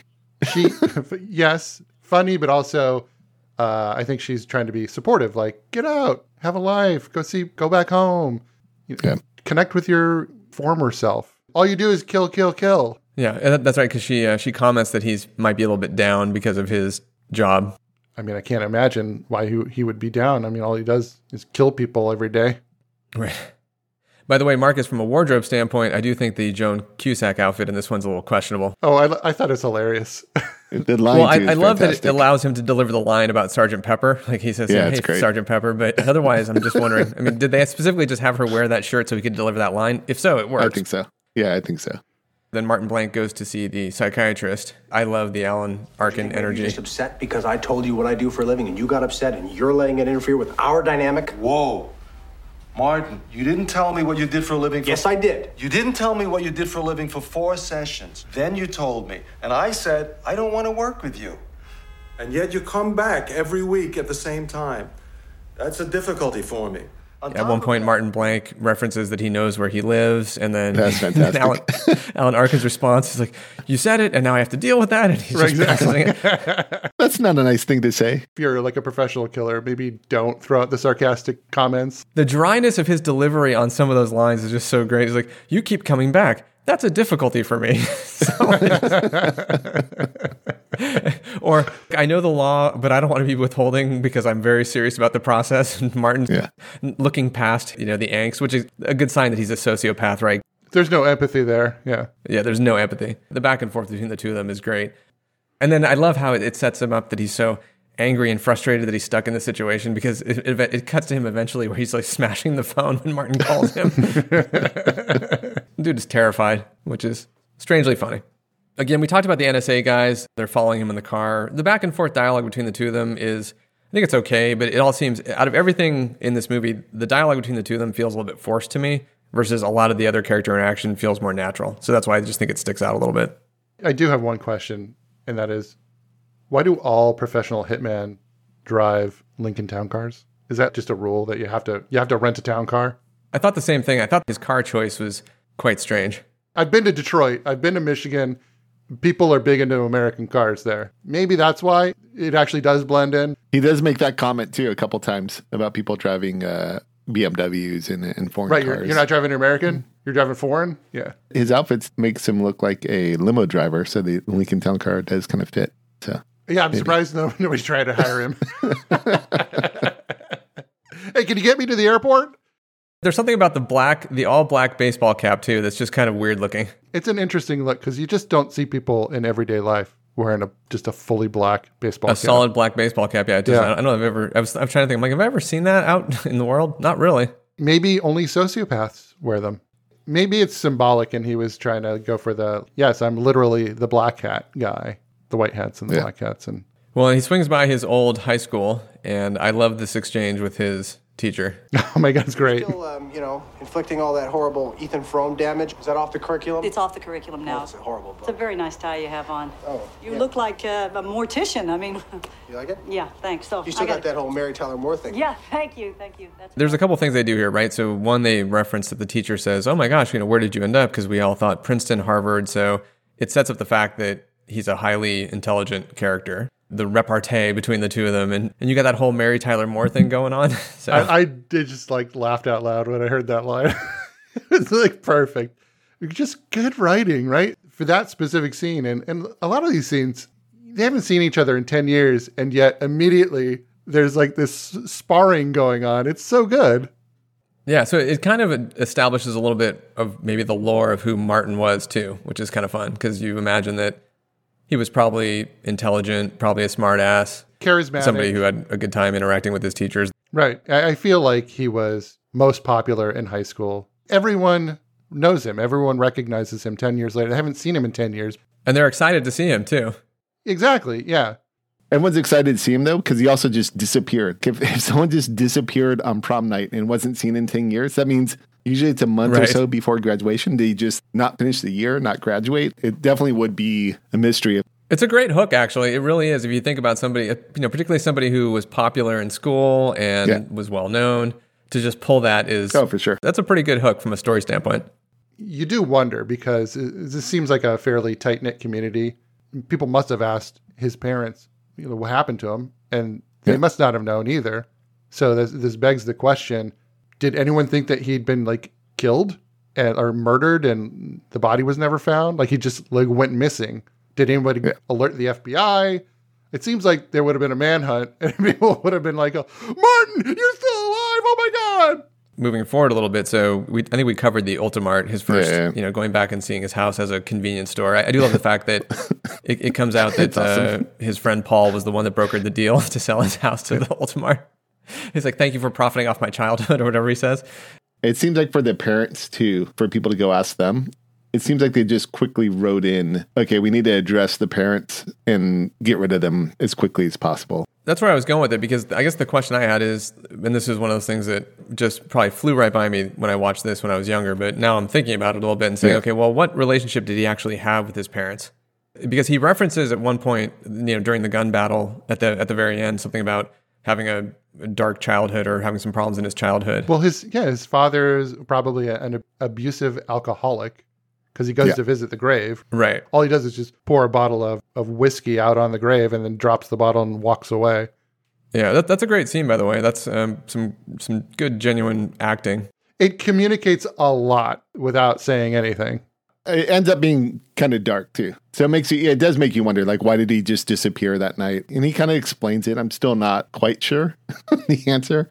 Well, I, I guess the question is, what did he tell his parents? That that's really what I wonder. I mean, did his parents think that he just disappeared as well? Because then it gets back to, yeah, there would have been some kind of a manhunt, right? He must have provided some explanation as to what he was doing. I think his father was probably already dead, probably drank himself to death while he was still No, like, in- he wasn't in, dead in high yet. school. I, I looked at his grave. It was a couple years after. The, the grave, the tombstone had the years. Oh, okay. It was like four or five years before the uh, before this. He must have left without telling anyone, just joined the army, and that was it. And didn't never wrote home. Which again is, you know, I think that would be highly unusual today that the FBI wasn't called. Or maybe like his dad was so drunk he didn't care, and his mom was Well, his mom may have been, yeah, His mom may have been sl- sliding into mental illness of some kind. could be. Yeah. Yeah. And no one else like they didn't notice. Maybe that's maybe that's a sad truth there, right? Yeah, that's the other scene for me that when I went back, oh, a little, little darker than I recall because it's harder now to see somebody dealing with a parent that's having dementia issues. Oh, good God, yeah. And with our with our relative ages, it's we have a different perspective on that now. But think about that scene too. He doesn't seem too broken up about the whole situation, which makes perfect sense because he doesn't have any empathy. He's angry towards his mom. There's some anger there for whatever reason. Like I don't I don't know. You don't know what the backstory is, but it does kind of reinforce the idea that he had some unpleasantness in his childhood. Certainly. Yeah. When he drove up to his home and he gets out of the car, the look on his on his face, the confusion is really, really good. I don't know. He was like really bringing it, and I was just laughing. And that carries straight over to when he's walking around inside and he's he's walking up to things and he's looking at the wall. Like, It's- you know, it's like and then he goes he's to the back of the wait, store. He's like, I'm standing where my living room used to be. Yeah. He's- He just seems to be in a fugue, and he's like, "Is this my home? I don't know. Like, where? What?" He's just so it's so confused, and he plays it really Yeah. well. I'm wondering now if they just told the actor who plays the the clerk just improv this. Just react. Yeah. Yeah, really funny scene. I want to go back and Got- go back and watch it. when he goes by the radio station, so this is where he goes in and sees Debbie, and you know, and I love the fact that she's narrating a little bit about what's going on over the radio. And there's so much about this scene, and we've talked about it. We talked about it before, but just I love him fidgeting in the chairs. He's looking behind him. He's uncomfortable with the window being behind him, so he's kind of a damaged individual. Imagine a situation where you had you know that 18 year old love with somebody and it was a big relationship and you had all those emotions. And then imagine if there was just a 10 year window and then you went back and you were right back into it and just how weird that would be. Like no i mean you've evolved as a person but you would still have that your most recent memory of interacting with that individual would be that 18 year old energy. And i just think it's pretty interesting and i think they carry it off fantastically. I was gonna say the very weird part of that scene is that open when he first walks in, she just kisses him. It threw me off and confused the entire scene for me because, like, why would she do that? It just doesn't seem like the first reaction of you seeing someone 10 years later. I love the scene. Once they get past that, and then, like, it seems a lot more natural. But just that opening kiss just seemed like, what? Wait. And then as it unravels, of like, did not pick her up at prom night. like, it's not even like left her on prom night. It's just like, we're supposed to go to prom. He You're just supposed to be her there up, at seven, and you just, yeah, did not show up. And I haven't seen you 10 years since. It seems like that would not be the first reaction of him walking in the door, would be kissing him. And that kind of made it a bit weird. But overall, I love the the whole on screen, she her asking questions to the audience and all of that is like fantastic. Really well done. I love that because it's so unexpected. In fact, that was totally improv by Minnie Driver. Yeah. What it signals is immediately is that, oh my God, I still have strong feelings for you. But then she pulls back and starts Yeah. giving it to him and doing this live radio interview. Very public, very inventive too. But D- Dave, to your point, yeah, I, I found it so interesting because you think you haven't seen someone in 10 years, you just think this is going to be really, really awkward. But they're just right back into the sparring and the the, the chemistry Yeah. that they had. It's like they picked up right where they left off, and it's not that awkwardness. Now she's making him feel very uncomfortable, but it's not because they don't know what to say to each other, and it's you know Yeah. because that's that's what that interaction would be like in any other circumstance, and that's why I find this particular scene to be so much fun because it's not what you expect.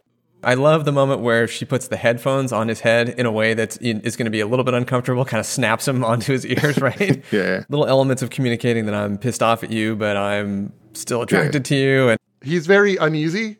Think about the scenes with Grocer where he's also very uneasy. With Grocer, like maybe he actually does have this sort of like the frenemy relationship. Well, certainly interacting with Debbie makes him very uneasy as well. how he goes in there initially and then he walks out and then he Right. walks back in. So he isn't even sure like what the fuck he's doing. He's he's Yeah. very confused. And then and, and I think the narration too.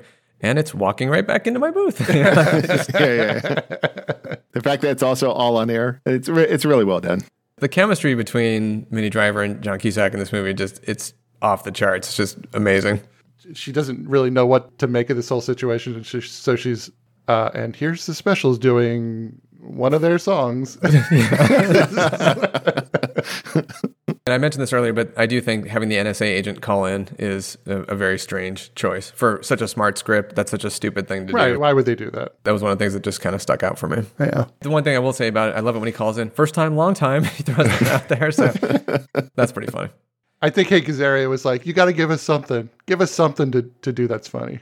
They could have just cut them out. So then this is where he meets up with Paul, so Jeremy Piven, and you know, they they drive around and the dialogue in the car, the way Jeremy Piven delivers, you know, the fact that his parents have fallen apart and he's, he's smoking a joint and he's like, and my mom's making fucking ceramic nightlights or whatever. He's like just you know He's so dismissive and just kind of downtrodden, and uh, I just love all that. The interaction that they have with Terry, the security guard, he basically says that as long as somebody is- on the property and acting suspicious, he can, shoot. shoot them at will. So In hindsight, it's not so funny anymore, but it's very Cusack. It's very Lane Meyer. It's like in all of his movies, really. But I do like with Jeremy Piven, and I love how been ten years. Oh my god! oh, boom! They just fall right back into. That's exactly what you would do if, like, you hadn't seen your friend and like, like one of your best friends in so many years. You do that. You just like fall right back into the the banter and all this stuff. So, really well done. And again, I think that's probably a lot of that is their relationship, their actual friendship in in real life. Yeah, and I do like him kind of processing, you know, their initial meeting somewhat casually, and then when he's in the car, and then he, all of a sudden he has that ten years. He yells, yeah, dude, do you real realize how weird it is that you just disappeared for ten fucking years? I mean, I just the the back and forth in the car is great. Yeah. So when Martin goes back to the Ultimart, and this is where there's a shootout, and a couple things about this scene.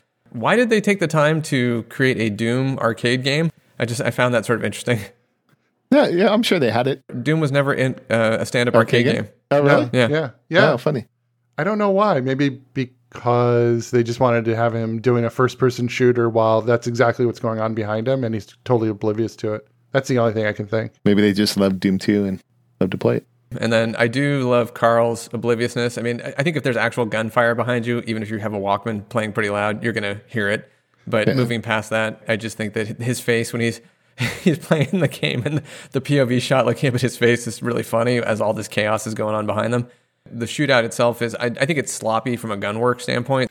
Yeah. There is lots of random firing in this movie. Like when he and Grocer are going at it, there's just kind of shooting to shoot versus shooting at something specifically. Oh, the end, the last It's scene in the kitchen that was just like just like dumb. Yeah, just shooting Yeah. for shooting's sake. You're not even aiming anywhere close to them. You're just like shooting over the over the island or whatever. But again, it's a comedy. Yeah, that's why I say the action scenes are definitely the worst part about it.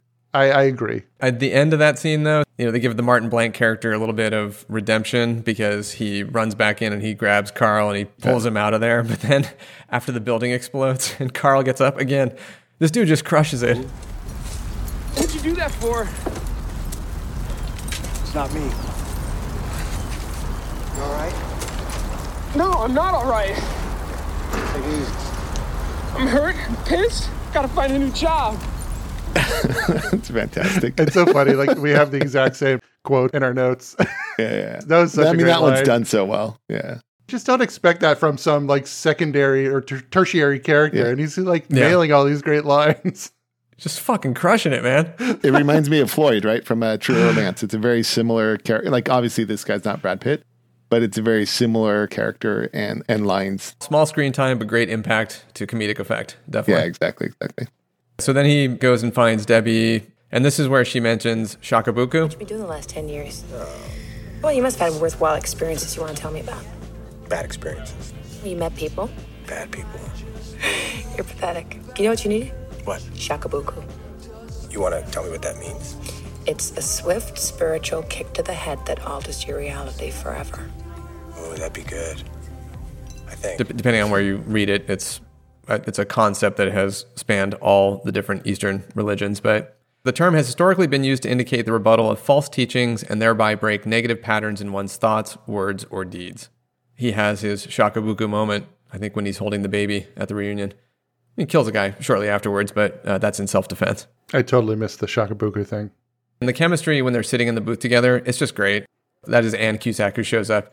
You here for the reunion? And his reply, sure. Just- just- I love this performance. I did just sort of wonder how they came up with the name for this bar that they're in, the Hippo Club. It just seems odd. But again, this is like the quirkiness of this movie. By the way, just when they go back out front and they're standing there, and this is where you know he's trying to close the deal to get her to allow him to take her to the reunion. He leans in for a little bit for a kiss, and then she backs up. The physicality of the actors in terms of their position, they're actually kind of pushing each other, almost as if there's a little energy force Right, between the right, two right. of them. It's just great. Said it many times, just love the chemistry. When he goes back to his hotel room, I do love that he calls back. So he identified the other bad guys that were in town. And the way that Joan Cusack rattles off who these people are and, and what their resume is as professional killers, I think is really funny. Oh, this guy is a badass. Felix La Poubelle, an accomplished amateur with the Basque nationalists, few odd jobs with the Algerian separatists. Went pro with a stunning debut aboard an elite Caribbean cruise line. Oh, that's where I know from. He's an asshole. Did loan outs for Lickenbacken. Enjoys uh, Native American art, ballroom dancing, pornography. Her delivery, I think, is tons of fun. You know that something's going on all throughout this movie because he's got this cellophane taped up dossier, this thick dossier on, it, on his target. It's like he's avoiding it the whole time, probably because Right. he is into this whole Debbie thing. Every time um, Marcella calls him, it's like, no, I haven't done it yet. I haven't done it yet. He hasn't even opened up this dossier, this foreshadowing, like, who's the target? Who is this witness that he's supposed to kill? And I couldn't remember. It's like one of those things, something's going to go down. Yeah, that was well done too, because I didn't remember. I thought it was going to, like, is it Debbie? I was thinking it was going to be Paul, maybe. He goes by her apartment. Yeah, he went to her, her parents' house because her apartment burned down on Devil's Night. I had one of the questions Did Top Dollar burn down her apartment? exactly. Top Dollar from the Crow?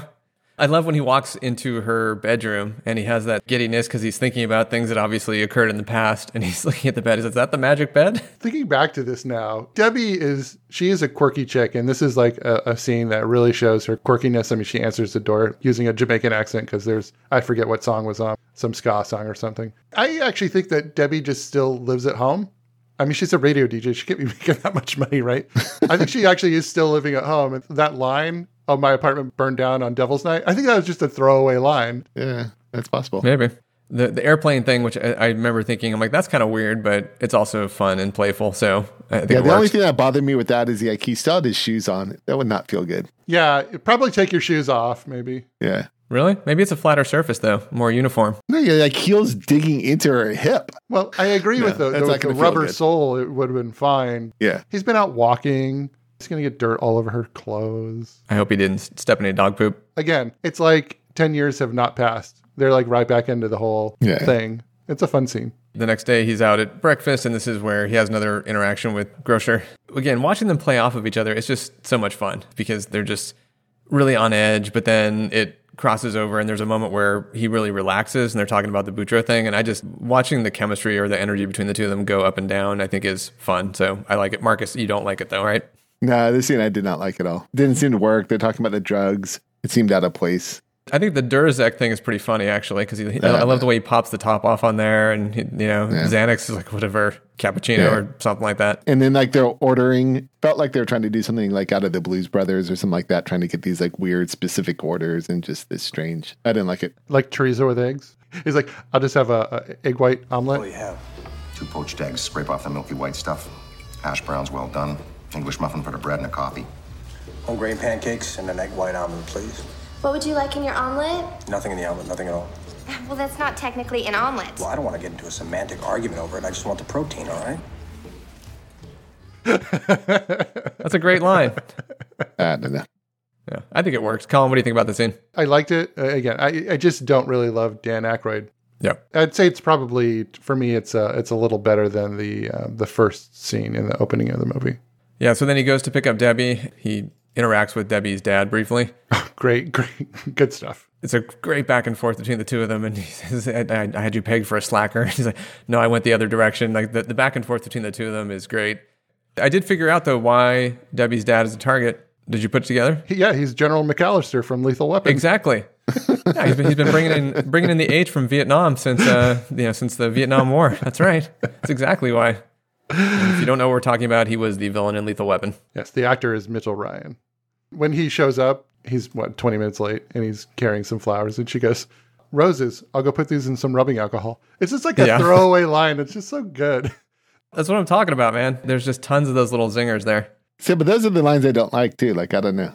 Hmm. Oh, Doesn't really? work for oh, me. man. Yeah, yeah, yeah. Different takes on what works. The conversation between Martin and Debbie's father, it sort of reminds me of the kid to parent conversations in Heather's. Oh yeah, yeah, yeah. a little bit. Yeah, Veronica and her parents, and also JD and his dad. Yeah, Yeah. yeah. very similar uh, kind of deliveries. Uh, they're putting on an act, Yeah, exactly. somewhat, right? But yeah, it just seems like they're saying what they're supposed to be saying and not not really listening, just saying things because they're supposed to be saying something. It doesn't even matter what they're saying to some degree, right? with Martin and Bart, just total honesty. like you said, I thought you grew up to be a slacker. A little bit of respect, though. It's almost like, yeah, I always liked you, Martin. There's never been a 10 year gap. This is the way that they would converse with each other, even back in high school. yeah, I, I do love when he when he shifts his energy and he's like, uh, "Let's just forget the whole damn thing and have a drink." Yeah. Delivered really well. And then one thing that I had noticed, or that I noticed this time that I hadn't seen before, he shoots the whiskey that he's drinking after Martin leaves. At the end, he's like he kind of knocks the whole thing back. So was was kind of wondering if that was a little tiny character moment they threw in there in terms of like, oh shit, Martin's back or something like that. I don't know. yeah, maybe. they get to the reunion and i do love the name tag scene when they're picking up their name tags because they're talking to the woman and she's like oh we had the pictures put on there and a special kind of torture you know and then she moves on to start talking to somebody else and, and the whole back and forth like oh i guess we're done here and then they move on that's a good example of them just having fun with dialogue that that seems the whole thing seems very improv to me I think the lady who's giving out the name tags, it's only been 10 years since high school. So she's 18 in high school. And she'd already been married, had three kids, and divorced in like 10 years. I know span. this like, is what I'm talking oh about. my I- God. I feel like this should have been like a 20 year reunion or, or at least 15. Uh, they do say it's a 10 year reunion but it feels like it should be like a 15 maybe is what it feels like i guess Yeah, it's definitely uh, a bigger gap than that. I think it does a good job of capturing going back to a high school reunion and talking to people and how Oh, it's a little sure. bit it's strange and you know some people you connect with and other people you don't. And you have the characters and the caricatures of the people that are there. So I I, just like you, you have the different personas or the archetypes that are there. The whole reunion and the weirdness of a high school reunion and the weirdness of the energy that it ends up bringing up in yourself because of your high school days. It's just all all that is executed here really well. I think that, that it works. Yeah, for sure. I love the uh, Paul's like he's trying to get Jenny Slater. Hey, hey, Jenny Slater. Hi, You look great. It's Jenny Slater. Jenny Slater. Yeah, how are you? Ten Good. years. It's been really Hey, Jenny good for Slater. you. Good for you too. Hey, You Jenny look great. Slater. You. Hey, Jenny Slater. You look really good. Hey, Jenny Slater. Paul. Paul's for Ricky. Paul. Yeah. Um, had, had 11, have 11 classes with you. Did the precious metals paper for you. Oh. I. Okay. wow, I was looking for some validation of my life, but apparently it came up short. Yeah, yeah, yeah. I thought that went quite well. She's fantastic. She just ignores him. Did your precious metals paper for you? it's hilarious. And It's then you got fantastic. Guys who are high school never stopped. Yeah, we're going to go Yeah. out back and blow a fat one, get charred and toasted just like in high school. Some people have not evolved or, or moved forward in their life at Yeah. all. You can tell. That is sort of like a 10 year reunion. By the way, there's a couple of great overhead shots of just people on the dance floor, and I would urge you to go back and just watch the scene and look at the individual characters how they're dancing. It's hilarious, actually. It's, it's Oh, yeah, really yeah. well done. Yeah, yeah. You actually see Paul dancing with Jenny, and he's getting down. So he, you know, he he crossed the line. He broke through the the original negative response, which I think is fun. I love the just a little cameo by Jenna Elfman. It's not even a cameo because it was actually her film debut. The woman who's wearing a, a body brace. Yeah. And, and this is like a direct callback to Joan Cusack in 16 Candles. Yep, that's why they did it. Because I didn't really even It's funny. think about it at the time. Wow, why does this seem so familiar? Great fun callback. I had forgotten this, but there are two pieces of dialogue from this movie that I have incorporated into my everyday existence and I use quite frequently. Do you guys know what those are by any chance? I'm going to say one of them is I'm going to cruise my old locker. Uh, no, that is not it. How's your life going? In progress? I, I use in progress all the time. And when I was working, I would use that. It's like, hey, how, how are things going? I'm like, well, they're in progress. I would respond with that. And then the other one is, do you want to go somewhere else? That's actually something that I've used in talking to coworkers, like in a weird situation or a weird dialogue with customers. I would turn to them and say, do you want to go somewhere else? So, so it's just kind of funny that those two lines of dialogue uh, work their way into my psyche. I do think the baby moment is great. I think he has a, a moment of revelation there in terms of the, you know, maybe the sanctity of life. I'm not sure. I mean, I think it, it's at least uh, pushing on his sociopathic roots. I love his, the expression on his face when he's going back and forth with the baby, and the fact that Under Pressure is playing. I just love that scene. So that's one. That's an all time favorite movie scene for me. I'm going to give the win to the baby in terms of the, the faces. The, the, that, that baby's face. They're so, so great. Very cute. I guess you could sort of see his heart melting just a little bit there, Right. thinking things through. That's a memorable scene. I think it's extraordinarily well done. A couple other questions though. They do show a woman in the crowd who has a wedding dress. Why would you come to your high school reunion on your wedding day? I don't think anybody would do that, right? I was wondering the same thing, and I don't know if it was just a, a joke or did decide to go to the wed- the reunion after the wedding. I, I'm not really sure. And then I do like the conversation he has with Bobby Beamer, where Bobby's going to fight him. And it's just interesting because Martin Blank, this hitman, really steers him in a non-violent direction. He doesn't want any kind of a confrontation. And then, of course, he has his fantastic poem. He's reading his poetry. That's a little bit forced for me, but it's also, I think it, it's pretty funny. What, what I think is funny about it is that going back and reading about that scene, Michael Cudlitz, who plays Bob Destepello, he actually had like a whole poem that he was going to read. And then John Cusack improv by saying, uh, skip to the end. and he doesn't bat an eye and he just goes and he says, For a while. for, and he repeats the line. it was really good. he has the fight with Benny the Jet, his kickboxing instructor. And I actually think this is a great movie fight. I think one of you said that you didn't think so, but I actually think this is it's kind of realistic, it's brutal, it's they're just getting after it. I think it's a pretty fantastic fight, honestly. It was way more realistic than like something in John Wick, you know. Right. No, it was good. Again, I liked it being set to mirror in the bathroom. I think that's that's another one that I always just think about when I think of this movie. I remember, oh, the fight in the you know in the hallways. Okay, and then so one other question I had. So his friend Paul comes around the corner and he just has murdered a guy. Why do you think Paul would go along with the body disposal? Or what do you think? Like, w- w- just what's what's your thought there? Oh, this was my close friend in high school, so I got his back. I'll help him out. Yeah. Yeah, I mean that seems like an extreme uh, version of doing anything for your friend. I agree, but I think it's uh he's like, hey, I'll help him out. It's bros before five O's. All right, we'll go with that. And as they're carrying the body down, I just I love their difficulty in managing the body, like sliding along the rail, and then when they get down to the boiler room, they throw it over the edge and just lands with a thump. So I think that's actually pretty good. Question I had here though is once the surrounding smoke coming out of the chimney starts stinking up the neighborhood, does- does anybody follow up on that? No, no, no. People are just like Smells "Oh, like barbecue. Yeah, so having a barbecue. yeah. Why is my mouth watering? Hmm. Yeah. Was, was that the same boiler as from A Nightmare on Elm Street? I know it looked very similar to that, didn't it? It really did. So post reunion, this is so he ends up having the conversation with Debbie and the back and forth dialogue here when he explains how he became what he became.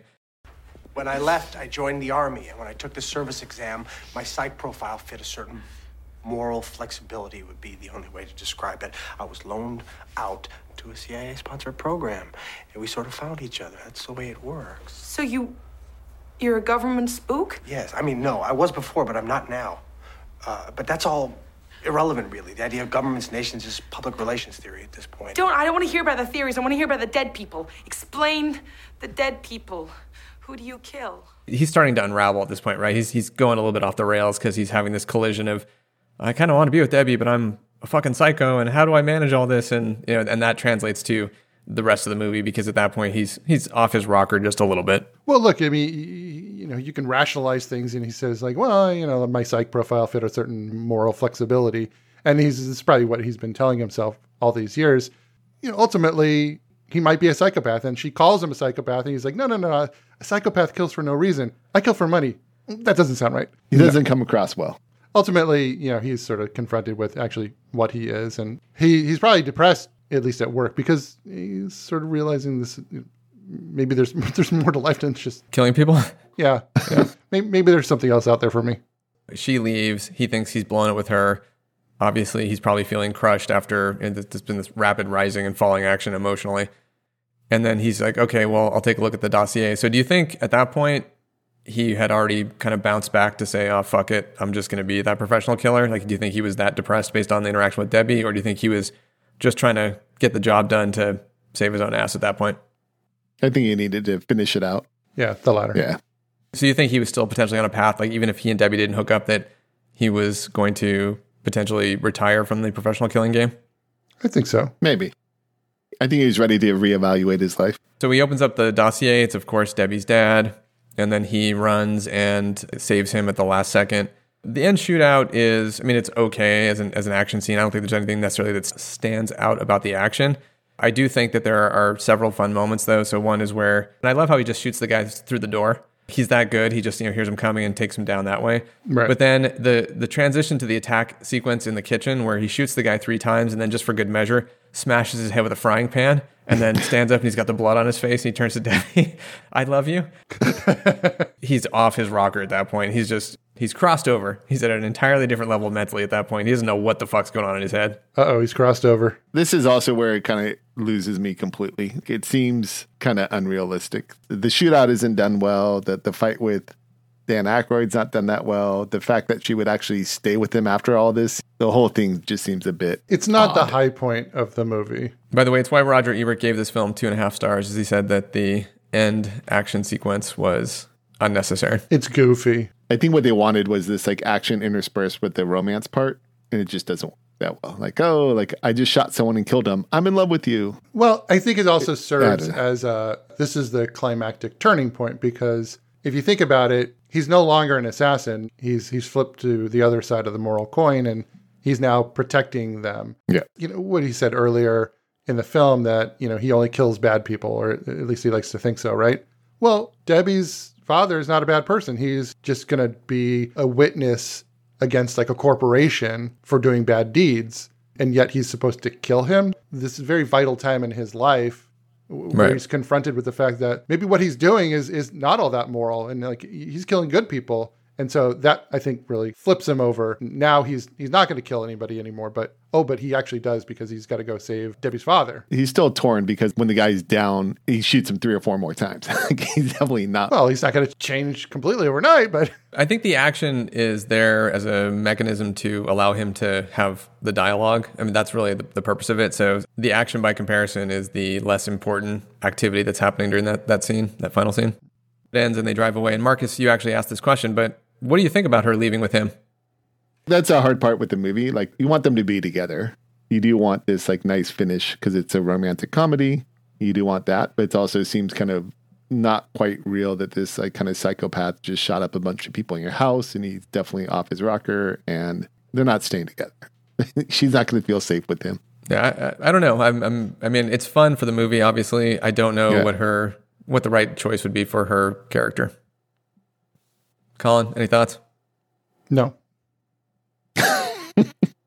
All right. Well, then Debbie drives off into the sunset with them and they live a happy life together, I guess. All right. Well, let me ask you this, guys. What did you learn from this movie? Marcus. Don't go to your 10 year high school reunion. I already knew that one though. Colin? You can never go home again because your house might have become a mini mart. I guess what I learned if I ever become a hitman, I will not kill a drug lord's prized pet because that could come back on me in a bad way. Good, good lesson. Good, good point. Yeah. Closing thoughts. I'll just make mine simple. I pretty much fucking love this movie. I've already rattled off all the reasons why I love this movie. I'm not going to belabor it. I'll just basically give this movie an A plus and say Wow. that it's in my in my top 20 movies of all time probably. Wow. I still have to make a list and try to figure that out, but we were recently offline doing a desert island film exercise, which we're still working through. And after rewatching this movie, there was some brief consideration there for me, but it did not make the list. So it's not in the top 10 probably, but really what it comes down to is I love John Cusack where he has opportunities to do Cusackian things, which he excels at. He gets to do all that in this movie, and I love the character. And here's the thing might shock you guys, but I really love dark comedy. And, uh, I, it's one of my favorite genres. I know that's probably just terribly shocking to you. That's another reason why I love this movie. So some of the action doesn't hold up, and the NSA stuff uh, doesn't work. But again, I don't care. A plus for me. Marcus. I cannot go quite so far. I wouldn't expect you to. Such high regard. The movie was fine. I don't dislike the movie. It was okay. It didn't really capture me. It didn't really connect with me. I thought the interactions between John Cusack and Minnie Driver were fantastic. And I wanted more of that. I think it'd be better if they just removed the whole assassin part and it's just the coming home from the reunion and just seeing more of their interactions and some of that would work so much better than the adding in all the action and the killing and, and some of that assassin part that could somehow get removed and focus more just on the relationships and Then you're making a fucking boring rom com, dude. I think it'd be a much much better movie in my regard. It was good. I would give it a C plus. Good movie. I didn't connect with it. You know, it's fine. John Cusack's much better in Better Off Dead and much other movies. So, Colin, It's a quirky action comedy that's better at the comedy than at the action. I think it's really smartly written, great dialogue, and it shines with two really good performances by the leads who have just mad chemistry together. And ultimately, um, uh, I think they should have made a real sequel to this with John Cusack and Minnie Driver and Joan Cusack. I think Yeah. uh, I would definitely would have watched that. Uh, so I'm going to give it a B plus. Okay, well, we are at the point of the pod where somebody gets to make a movie pick, and I believe that is Marcus. Marcus, what is the next film we are going to be watching? it is my pick. I'm going to stick with the same assassin genre, but I'm going to go for a little more serious. I'm going to go with the Luc Besson's Leon, the Professional, 1994 movie. I've not seen it in quite a while. I think it's on one of my top lists, but I'm not really sure if it belongs there or not since I haven't seen it in so long. Let's reevaluate. Let's look at Leon and see what we think. Natalie Portman's breakout role. And the best performance by a potted plant in a long time. You guys are stunned silent. Well, you know there are there are two different versions of that film, so we'll have to clarify which one we're going to watch. Interesting. And I'm familiar with that movie, and I don't think it's going to hold up. That's my quick take, but we'll see what happens when we watch it. I think it's going to hold up. IMDb number 33 on the uh, top 250, the best movies of all time. I just think it's going to be weird talking about 14 year old Natalie Portman. Well, keep it in your pants, and we'll see. I was going to say I'm not sure where not, I'm not sure where your voice inflection's going on that one. I actually think she was younger. I think she was like twelve. She was twelve. She I was think she's twelve. Yeah. Yeah, yeah. Yeah. I will just say that she uh, she is a total standout in that movie. She is great. Let's see how it goes. Guess we're going to be back with Leon or the professional, depending on the American or I guess French version. Hope you enjoyed our. Hope you enjoyed my love fest. Yes, I, my my John Cusack love fest. Love this movie. So thanks for tolerating my enthusiasm. And with that, this is the Real DMC podcast. Signing off. Goodbye, everybody. Goodbye, everybody. Goodbye. Hey, hey, Jenny Slater. hey, Jenny Slater. One of the things that uh, I'm surprised that you did like because in the Edward Scissorhands podcast, you said you really disliked when people say when extraordinary things are said and people just gloss over them. So, like he says, he's a professional killer numerous times. No one bats an eye. No one says anything about it. People just go, "Oh, okay." They all respond to it as if it's a joke, right? That's the Yeah, that's that's totally different. yeah. But I do love how Yeah. it, you know it, multiple times he says this the same thing, and they're just like, oh, uh-huh, whatever. That that to me seemed weird too. Didn't, it didn't work. Really? Yeah, I don't know. That whole part just seemed like it was just strange. Like, oh, I'm a professional killer. And then was like, uh, okay, whatever. Wow, did did, did somebody steal your puppy before you watched this movie? I, I know, dude. It's a. You do realize this is a comedy, right?